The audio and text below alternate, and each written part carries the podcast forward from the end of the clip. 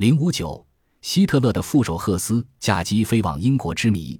一九四一年五月十日夜间十一时许，德国的一架 M 幺幺零战斗机在英国的格拉斯哥城南的八公里的地方坠毁，随降落伞飘落下来的却不是一般的飞行员，而是第三帝国的副元首、德国纳粹党魁之一的鲁道夫·赫斯。当年四十七岁的赫斯。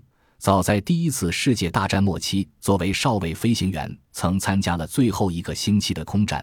战争结束后被遣返回家，后来参加了纳粹党，很快成为希特勒的忠实信徒和知己，并逐步升任纳粹党的副领袖、德国的部管部长、德国国会议员、德国国防委员会委员、德国秘密内阁成员、党卫军将军、冲锋队将军等职务。一九三九年，被希特勒指定为继戈林之后的希特勒的第二继承人。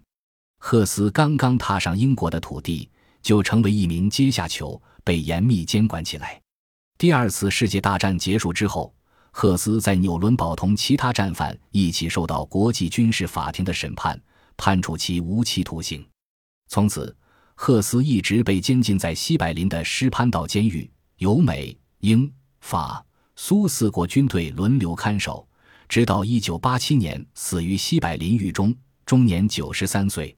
赫斯只身驾机秘密飞往正与德国交战的英国，成为轰动世界的奇特事件，引起人们的种种揣测。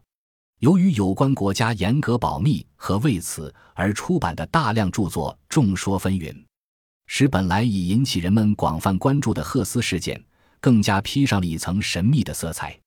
他留给人们的疑问包括：是赫斯自作主张，还是奉希特勒之命行事？是德国的一厢情愿，还是英德两国事先有过某种默契？是英国情报部门的诱骗，还是德国塞给英国一个赫斯的替身？若是赫斯自作主张，其动机又是什么？等等，一些人认为，赫斯飞往英国的念头产生于希特勒对他的疏远。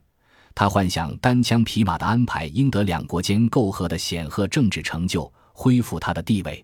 因此，赫斯的行动极其秘密，连他的老婆也不知道。希特勒更是蒙在鼓里。也有人认为，赫斯飞往英国的动机是真诚希望同英国媾和。他确信德国会在战争中获胜并毁灭英国。还有一些人认为。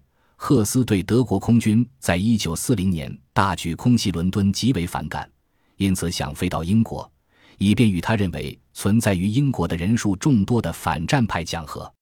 然而，苏联方面以及赫斯的儿子沃尔夫·赫斯则认为，赫斯飞往英国是英国方面诱骗的结果，是英国情报部门假意答应一项和平解决方案，以便把赫斯骗到英国的。究竟是什么原因呢？总不能莫衷一是吧？